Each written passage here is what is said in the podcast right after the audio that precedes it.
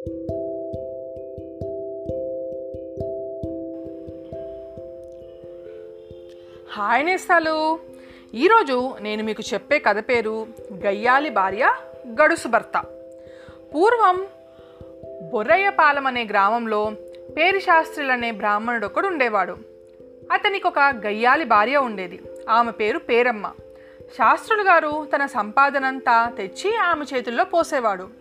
జమా ఖర్చులన్నీ ఆమె చేతుల మీదనే సాగుతాయి. తన పుట్టింటి తరపు వారెవరైనా వచ్చారంటే వాళ్ళకు నెలల తరపున దోచిపెడుతూ ఉండేది. తన భర్త తరపు వారేవైనా వస్తే పాపం. వాళ్ళని పట్టుమని పది గంటలైనా ఉండనిచ్చేది కాదు. వచ్చిన మరుసటి రోజునే వాళ్ళని ఏదో ఒక అవమానం చేసి పంపుతుండేది. ఇంటికి ఆమె తన తల్లిని రప్పించుకొని రెండు నెలలు కావస్తుంది. ఇంకా తన తల్లికి ఇంట్లోదంతా దోచిపెడుతూనే ఉంది. శాస్త్రులు గారికి ఇదంతా నచ్చదు. కానీ భార్య నోటికి దడిసి ఏమీ అనేవాడు కాదు. ఏమైనా అంటే తనని ప్రాణంతో నిలవనివ్వదని అతనికి తెలుసు. కానీ మన శాస్త్రగాలు పైకి ఎంత అమాయకుడో లోపల అంత యుక్తిపరుడు. ఏ పనైనా దూరం ఆలోచనతో చేసేవాడు. పేరు శాస్త్రుడు గారికి ఒక తోబుట్టు ఉంది. ఆమె చాలా సాత్వికురాలు. బొర్రయ్యపాలెంకు నాలుగు మైళ్ళ దూరంలో నివసిస్తుండేది. ఆమె పేరు నరసమ్మ.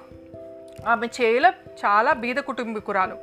ఆమె భర్త భూస్వాముల పాలనలో కవులకు చేసుకుంటూ ఉంటాడు.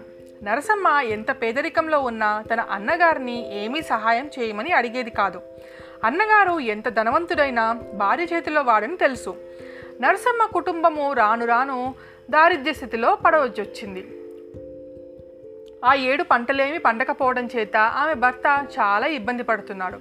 తినటానికి తిండి దొరకకుండా కష్టమయ్యింది. ఇంకా ఎట్లాగూ తన అన్నగారి సహాయం మడకక తప్పింది కాదు. అందువల్ల అన్నగారిని ఏమైనా సహాయం చేయమని వదిన గారికి తెలియకుండా అడుగుదామని బొర్రయ్యపాలెం ప్రయాణమైంది. పాపం ఆమె దురదృష్టమేమో ఆ రోజునే శాస్త్రులు గారు ఏదో పని మీద పొరుగురు వెళ్ళారు. నరసమ్మ అన్నగారింటికి వెళ్ళేసరికి తన వదిన గారు ఆమె తల్లి ఇంట్లో ఉన్నారు.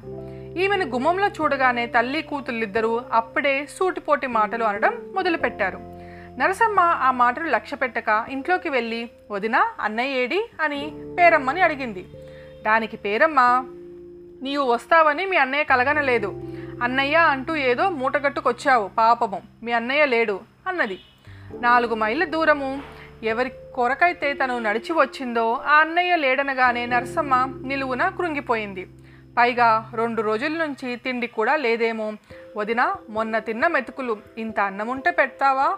అని నోరు తెరిచి పేరమ్మని అడిగింది. దానికి పేరమ్మ నూరు సార్లు తిట్టి చిన్న రాతి చిప్పలో పాడైపోయిన అన్నము పెట్టింది. నరసమ్మ ఆకలితో మండిపోతుండటంతో అన్నము పాచిపోయిన సంగతి కూడా తెలియకుండా తినేసింది. పాపం ఆమెకు ఆ అన్నము చాలలేదు. మళ్ళీ అడిగితే తన వదిన గారు ఇంకేనే తిడుతుందో అని అంతటితోనే సరిపెట్టుకుంది. నాలుగు మైళ్ళ దూరం నడిచి వచ్చింది కాబట్టి ఆమె నిద్రపోతుంది. అందువల్ల నిద్ర వస్తుందని వదిన నిద్ర వస్తుంది. ఒక చింకి చాప ఉంటే పారెయ్యి ఇలా పడుకుంటాను అన్నది నరసమ్మ. ఇప్పుడే గిన్నెడు అన్నం తిన్నావో లేదో అప్పుడే నిద్ర. ఇక్కడ ఏదో ఉన్నదని తినడానికి వస్తారండి. చేపలేదు గీపలేదు ఆ మూల పడుకో అంటూ పేరమ్మ తన తల్లితో ఇంట్లోకి పోయింది. వదినగారి చేష్టలన్నీ చూస్తున్న నరసమ్మ తన దౌర్భాగ్యాన్ని తానే తిట్టుకొని చీర కొంగు పరుచుకొని ఒక మూల పడుకుంది. ఆమెకు గాఢంగా నిద్రపట్టింది గది లోపల తల్లి కూతుళ్ళిద్దరు నరసమ్మను ఎలాగ బయటకి సాగనంపుదామా అని ఆలోచిస్తున్నారు. ఈమె తిరిగి తన గుమ్మం ఎప్పటికీ ఎక్కకుండా ఉండట్లాగా చేయాలని వారిద్దరి ఉద్దేశం. నరసమ్మ ఏమి చేస్తుందో అని ఆ తల్లి కూతుళ్ళిద్దరూ బయటకు వచ్చి చూశారు. నరసమ్మ నిద్రపోతుంది ఓ మూల. ఒకనాడైనా చమురు రాయని ఆమె తల నుండి పేలు గోడ మీదకి పాకుతున్నాయి. అది చూసి వాళ్ళిద్దరూ విరగబడి నవ్వుకున్నారు. వాళ్ళకి ఒక ఉపాయం తట్టింది.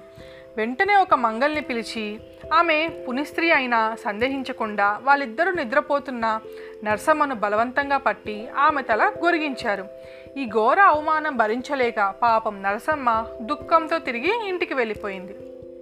ఇదంతా జరిగిన మరుసటి రోజున పేరు శాస్త్రులు గారు వచ్చారు. తన భర్త తననేమి అనడనే అనడనే ఉద్దేశంతో పేరమ్మ తను చేసిన ఘనకార్యాన్ని భర్తతో గర్వంగా చెప్పింది.